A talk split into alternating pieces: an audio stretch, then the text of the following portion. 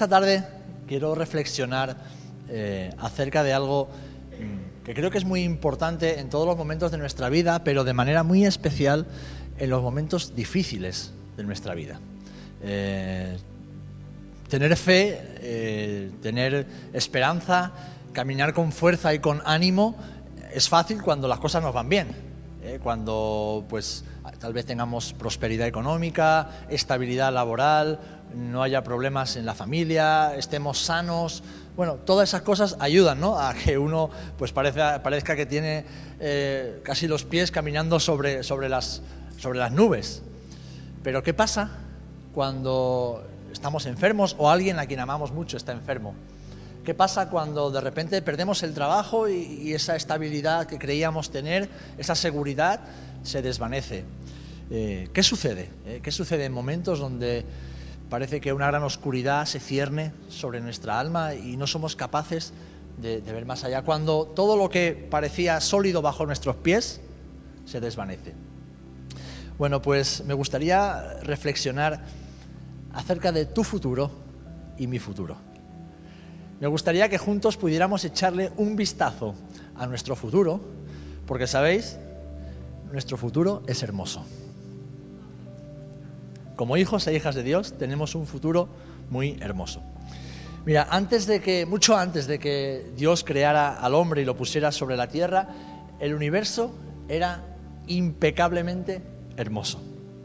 Dice Job capítulo 38, versículo 7, que en ese momento, cuando Dios creó todas las cosas, cuando Dios puso los cimientos de la tierra, cuando estableció los límites de los mares, colocó las estrellas, dice de forma poética que las estrellas cantaban, que los seres creados, los ángeles gritaban de alegría al ver la, la perfección y la hermosura de lo que Dios había creado.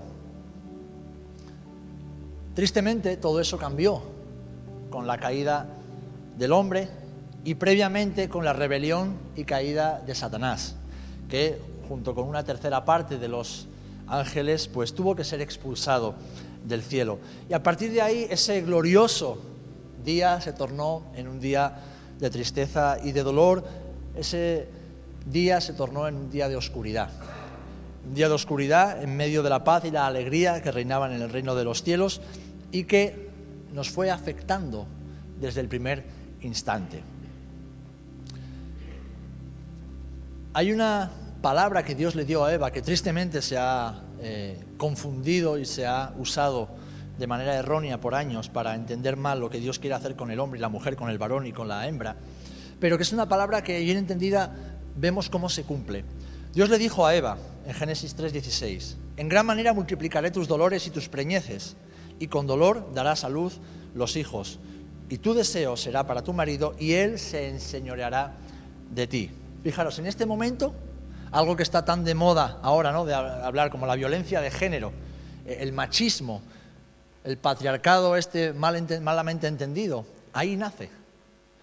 Dios no le está diciendo a Eva que a partir de ese momento el hombre tendría que decidir por ella. Dios le está diciendo a Eva que por causa de haber desobedecido y haber sido causa de desobediencia, a partir de ese momento el hombre, como hombre, como varón, intentaría abusar de ella, intentaría imponerse a ella, intentaría hacer de ella un objeto, como tristemente así la historia ha demostrado hasta nuestros días. Y es que esta profecía que Dios le dio a Eva se ha ido cumpliendo. El hombre primitivo no solamente tuvo que sudar mucho, ¿eh? Dios le dijo con el sudor de tu frente, para poder ganarse el pan diario, sino que además tuvo que experimentar y sigue experimentando los males que bueno, que vemos en el día a día, catástrofes naturales, porque la creación está sujeta a maldición, y también catástrofes personales. Tardó muy poco tiempo en entrar la desgracia dentro de la familia. Adán y Eva fueron expulsados, como sabemos, del huerto de Edén, y su eh, primogénito fue asesinado por uno de sus hermanos. Fue asesinado por Caín. Así que lo que hoy es algo común, ¿eh? el asesinato, el abuso, el maltrato hacia la mujer, hacia el niño, hacia los menores, no es algo nuevo. Es algo que ya tuvo lugar hace miles de años por causa del pecado y de la rebeldía. Y eso nos afecta en todas las áreas. Eso nos afecta. El pecado afecta todas las áreas de nuestra vida.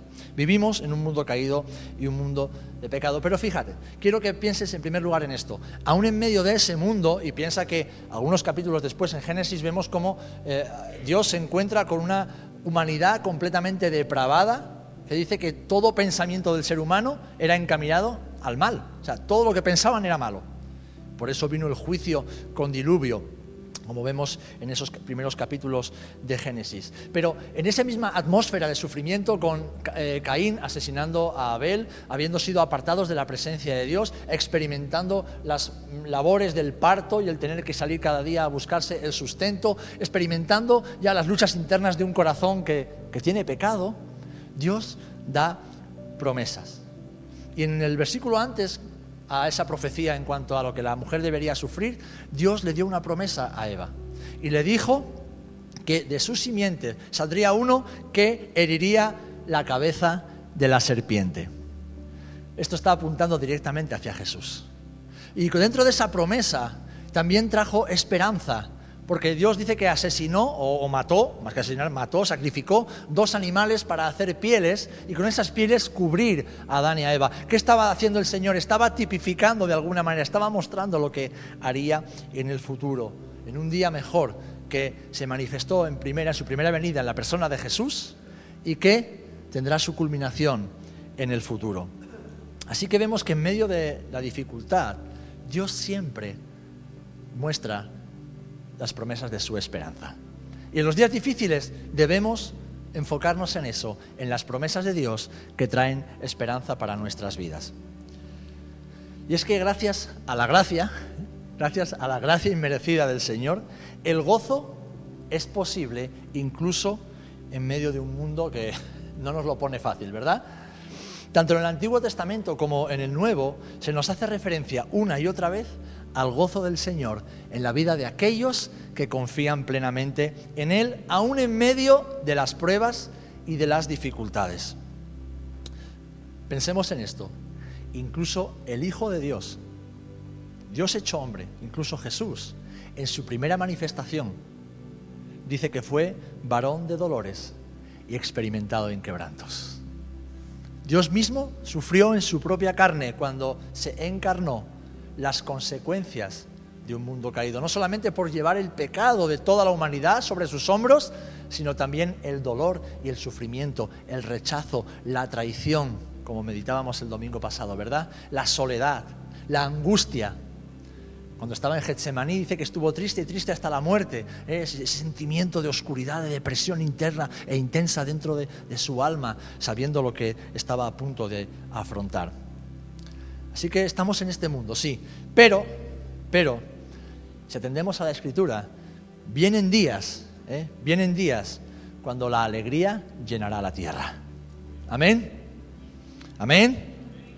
Tienes que recordártelo. ¿eh? Vienen días donde la alegría llenará la tierra. Fíjate, Isaías describe ese día futuro de esta manera. Isaías 12:3 dice: Por tanto, con gozo sacaréis aguas de las fuentes de salvación y describe este tiempo como un tiempo en el que les dará hermosura en vez de ceniza, óleo de gozo en lugar de luto, manto de alabanza en lugar del espíritu de tristeza, para que sean llamados árboles de justicia, plantío del Señor, para que sea glorificado, gozo perpetuo será para ellos.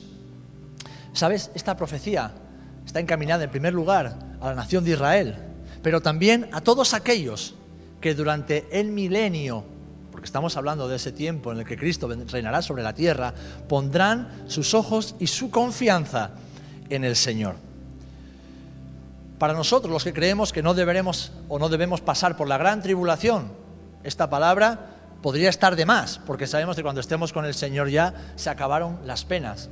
Pero habrá muchos sobre la tierra que estarán reinando con Cristo, ¿verdad? Que estarán con Él, que estarán predicando el Evangelio también en aquellos tiempos. Para ellos también, junto con la nación de Israel, será un tiempo de gozo y de alegría. Y es que precisamente este es el secreto. ¿Se puede estar alegre en medio de la tristeza? Sí. ¿Se puede estar gozoso en medio de la tribulación? Sí. ¿Se puede tener esperanza en medio de la soledad, la enfermedad o la angustia? Sí. ¿Por qué? ¿Por qué? Porque así como en ese tiempo Cristo reinará sobre la tierra, hoy en este tiempo el Espíritu Santo se sienta en nuestros corazones, vive en nosotros, mora en nuestro interior. ¿Sabéis? La época actual que vivimos, aunque no se asemeja en nada al reino milenial de Cristo, es una época en la cual la plenitud de la obra del Espíritu Santo es sin parangón. O sea, nunca antes en la historia de la humanidad el Espíritu Santo se ha movido tanto y de forma tan poderosa en tantas y tantas personas. Estamos en esa, podríamos llamar, dispensación del Espíritu. Estamos en esa dispensación de la gracia donde el Espíritu Santo no viene y desciende solo eh, sobre algunas personas que Dios llama. En el Antiguo Testamento teníamos al sumo sacerdote, teníamos tal vez a los profetas, teníamos a, ciertos reyes que, que eran justos delante de Dios y el Señor ponía su Espíritu sobre ellos. No, estamos en un tiempo donde todo hombre y mujer que confiesa a Jesús como Señor y Salvador de su vida, recibe al Espíritu Santo. Es sellado con el Espíritu Santo de Dios. Viene a ser morada, casa y templo del Espíritu Santo de Dios. Y esto quiere decir que hay millones y millones y millones de personas hoy sobre la faz de la tierra que son casa de Dios. Amén. Y esto es maravilloso. Y esto es maravilloso, porque es un anticipo de lo que será ese día venidero. Las escrituras nos muestran que el reino de Cristo será un tiempo de bendiciones espirituales aún mucho más abundantes que las que tenemos aquí en la tierra. ¿Por qué? Porque la fuente del gozo será el mismo Espíritu Santo. Será el mismo Espíritu Santo. En el día de Pentecostés, Pedro citó al profeta Joel, ¿os acordáis? En el capítulo 2, versículos 28 y 29, para hablar de ese derramamiento del Espíritu Santo que tendría lugar en los últimos tiempos, en los últimos días. Bueno, sabemos que esa promesa se cumplió en parte el día de Pentecostés, hace dos mil años en Jerusalén, pero tendrá su cumplimiento final cuando el Señor establezca su reino sobre la tierra. Y el profeta Ezequiel así lo declara diciendo, he derramado mi espíritu sobre toda la casa de Israel, dice el Señor Dios. El reino milenial, ese día futuro, ese tiempo glorioso donde Jesús reinará sobre todas las naciones en la tierra, será un tiempo donde dice la Biblia que Satanás será atado y la gran mayoría de la población mundial, la gran mayoría de los seres humanos, conocerá y confiará en el Señor. Y esto será un tiempo de abundancia de vida espiritual y de un ministerio del Espíritu Santo como nunca antes ha conocido la humanidad. ¿Sabéis? Ahora estamos en un tiempo donde realmente la administración del Espíritu sobre las personas es gloriosa, es maravillosa, porque el Espíritu Santo está actuando cada día, a cada momento, en cualquier lugar del mundo, convenciendo de pecado, de justicia y de juicio. El Espíritu Santo está trayendo a vida en este mismo instante, mientras tú y yo estamos aquí reflexionando en la palabra. Ahora mismo hay miles de personas en el mundo naciendo de muerte a vida.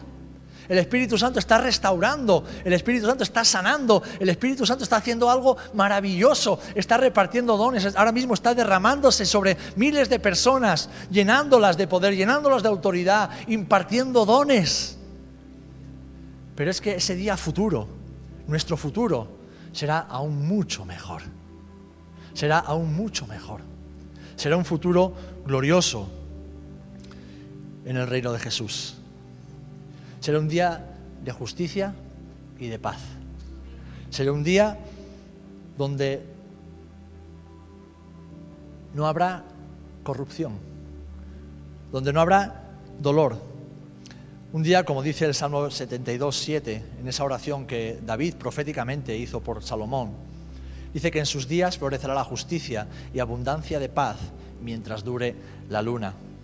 Una época donde la gente no aprenderá más sobre la guerra, Llevamos dos mil años donde, como consecuencia de las palabras de Jesús, las guerras y rumores de guerras se suceden una tras otra.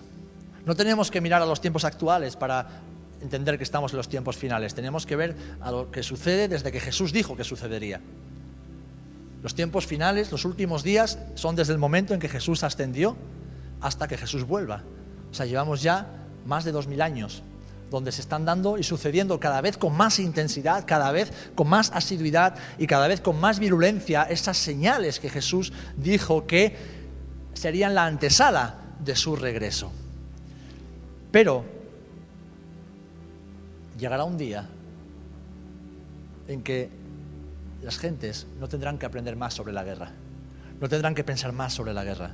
Porque dice el profeta Isaías en el capítulo 2, convertirán sus espadas en rejas de arado y sus lanzas en hoces. No alzará espada nación contra nación, ni se adiestrarán más para la guerra. Ese anhelo que las gentes, las gentes de bien, que la humanidad tiene por paz y por seguridad, se cumplirá en ese día cuando Jesús reine sobre la humanidad desde Jerusalén. Un día donde no habrá más dolores de guerra, donde habrá una justicia justa, ¿eh? un gobierno justo, una justicia perfecta. Y eso aumentará la felicidad en la humanidad. Un día donde no habrá más enfermedad y dolor. Fijaros, Dios le dijo a Eva que debería dar a luz con dolor, que debería padecer. Y es que una de las causas del pecado, las consecuencias, perdón, las causas, no, las consecuencias del pecado es el dolor, es la enfermedad, es la debilidad física. Y a mí algo que me llama la atención, y esto me llama la atención no solamente en el mundo, que es normal, sino también dentro de la propia iglesia, y es que los hospitales están hoy más llenos que nunca antes.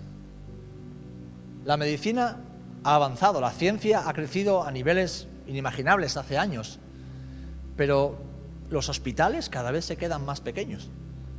Las clínicas psiquiátricas cada vez están más saturadas.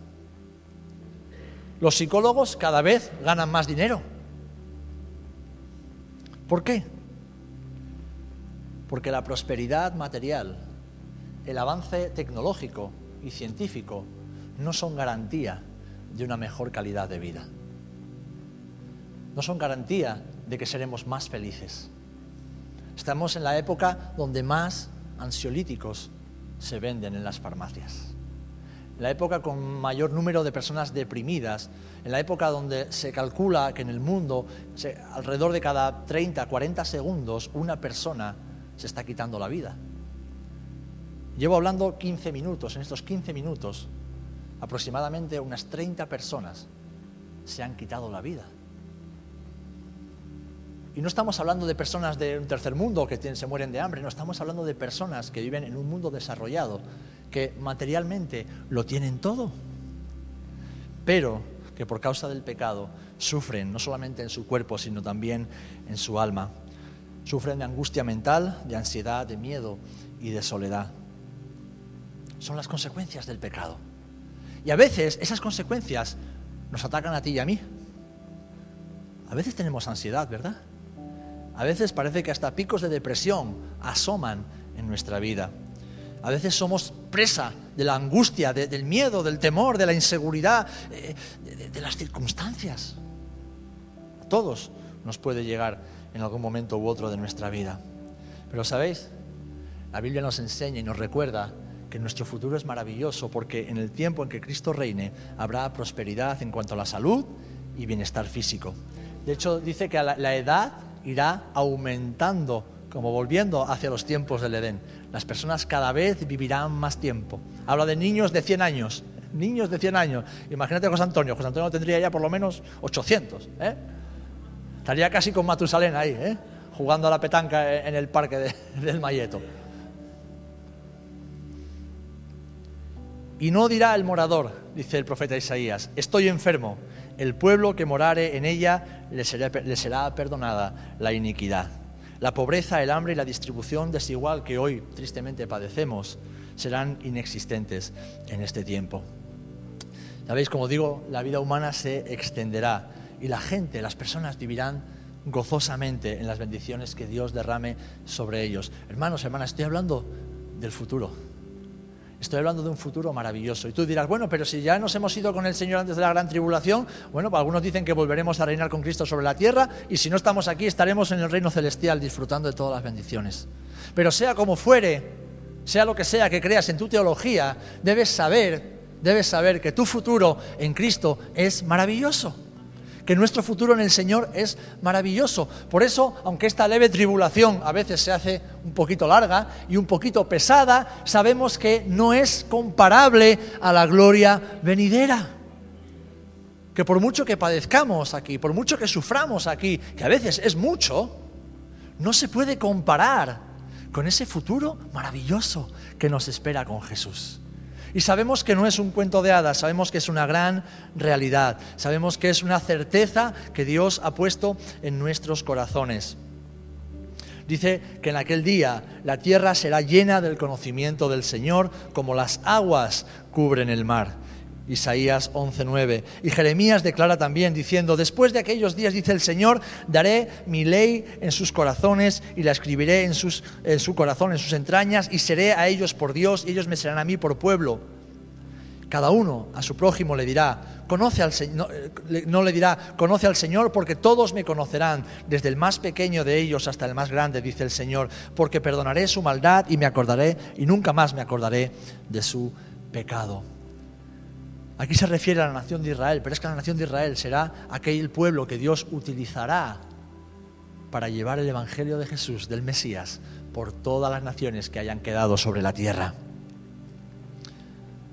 Ahora bien, os he hablado mucho del futuro, ¿vale?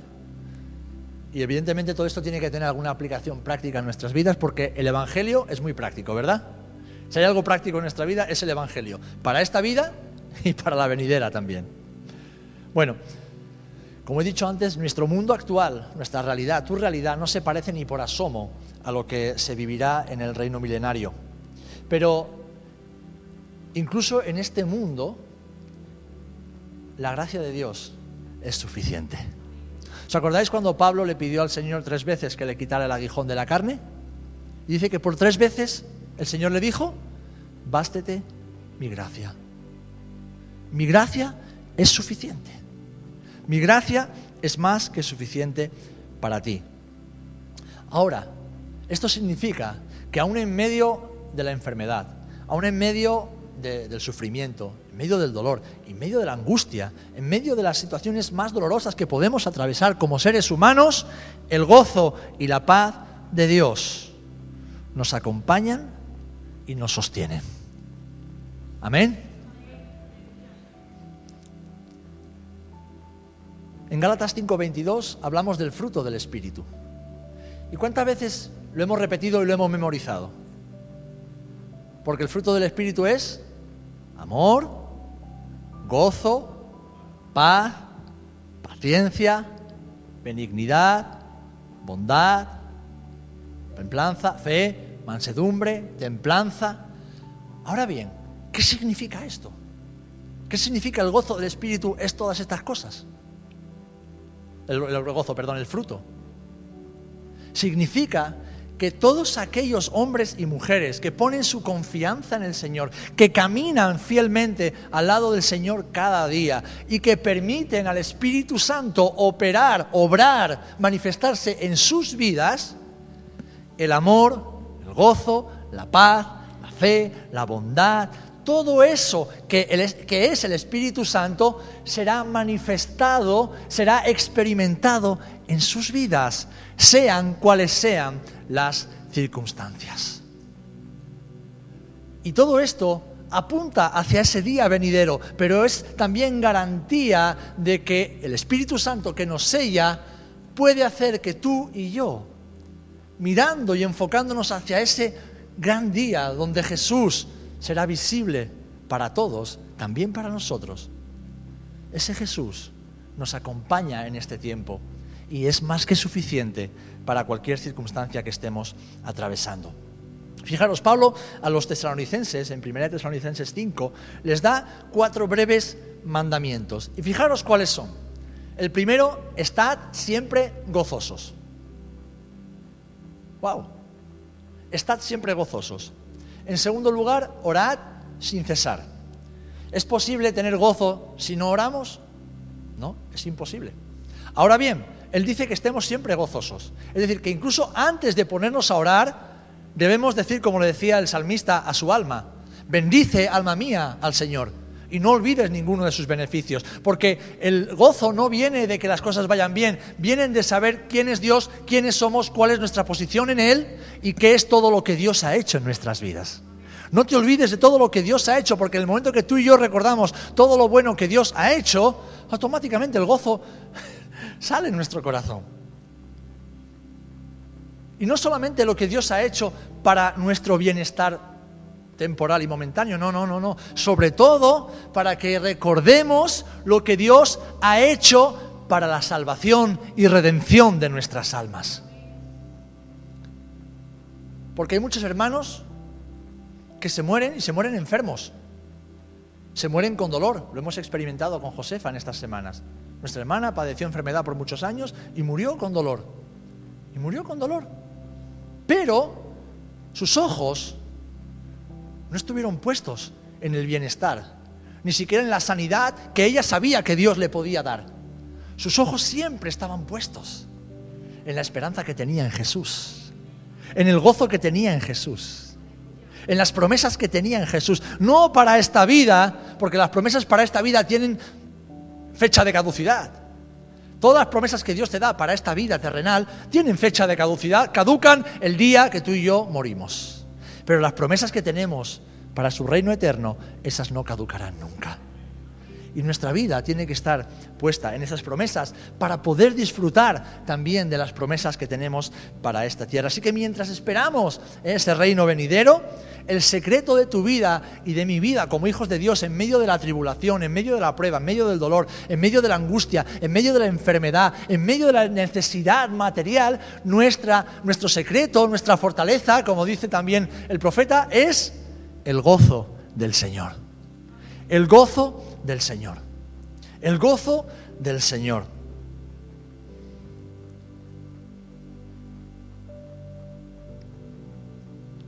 Todos hemos experimentado que Dios puede traer consuelo en el sufrimiento físico, ¿verdad?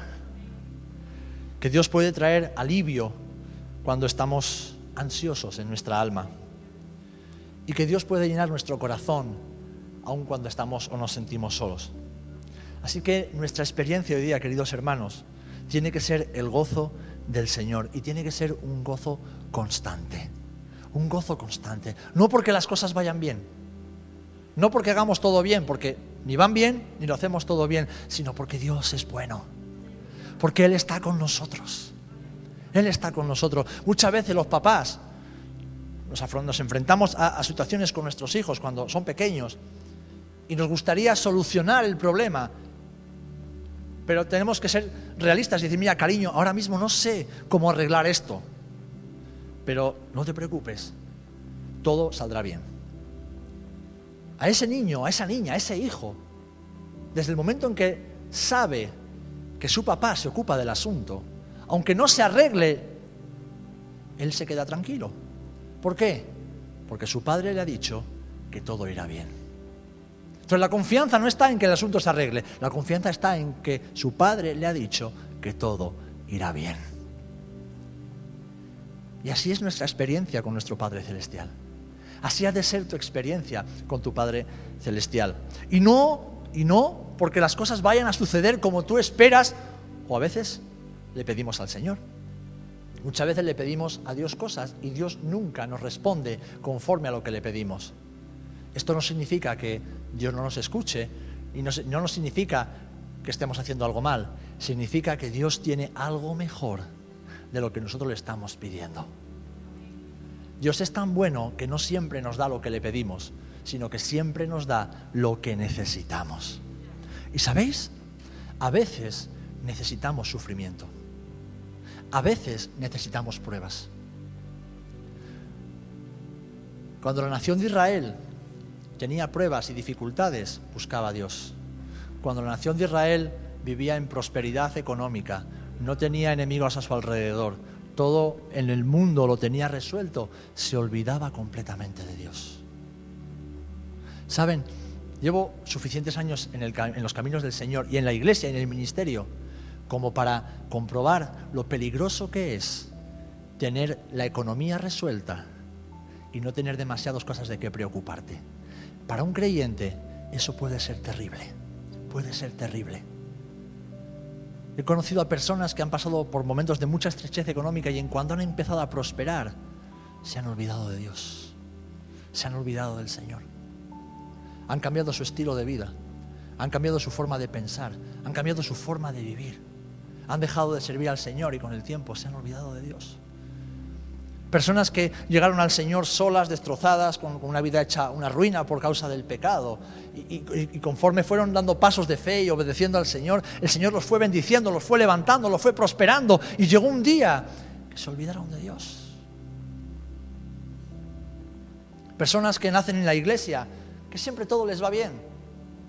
Una familia cristiana, estabilidad, empiezan a servir desde jovencitos, disfrutan de las bendiciones, porque es maravilloso nacer en el cuerpo, es maravilloso. Pero de repente llega una prueba, llega una enfermedad, llega algo que los contraria y, que dice, pero esto cómo va a ser? Y se olvidan de Dios. Se olvidan de Dios.